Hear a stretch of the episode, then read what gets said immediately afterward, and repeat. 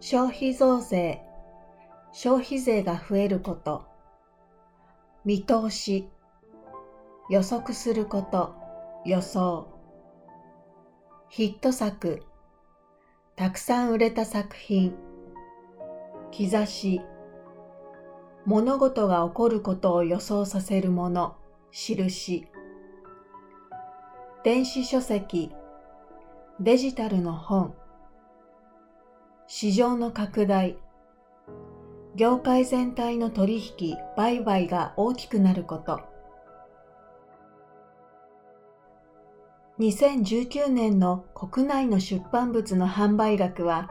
消費増税や台風の影響で書籍、雑誌ともに売り上げが減少し、推計で2018年よりおよそ500億円少ない1兆2400億円台と15年連続で前の年を下回る見通しとなりました。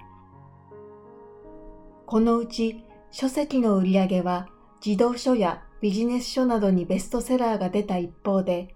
文芸書のヒット作が少なく、6800億円を下回る見込みです。また、雑誌の売り上げは推計で5600億円前後と前の年より5%少ないものの、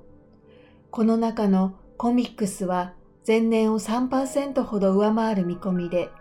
大幅な落ち込みが続いていた雑誌の売れ行きに明るい兆しが見られるとしています。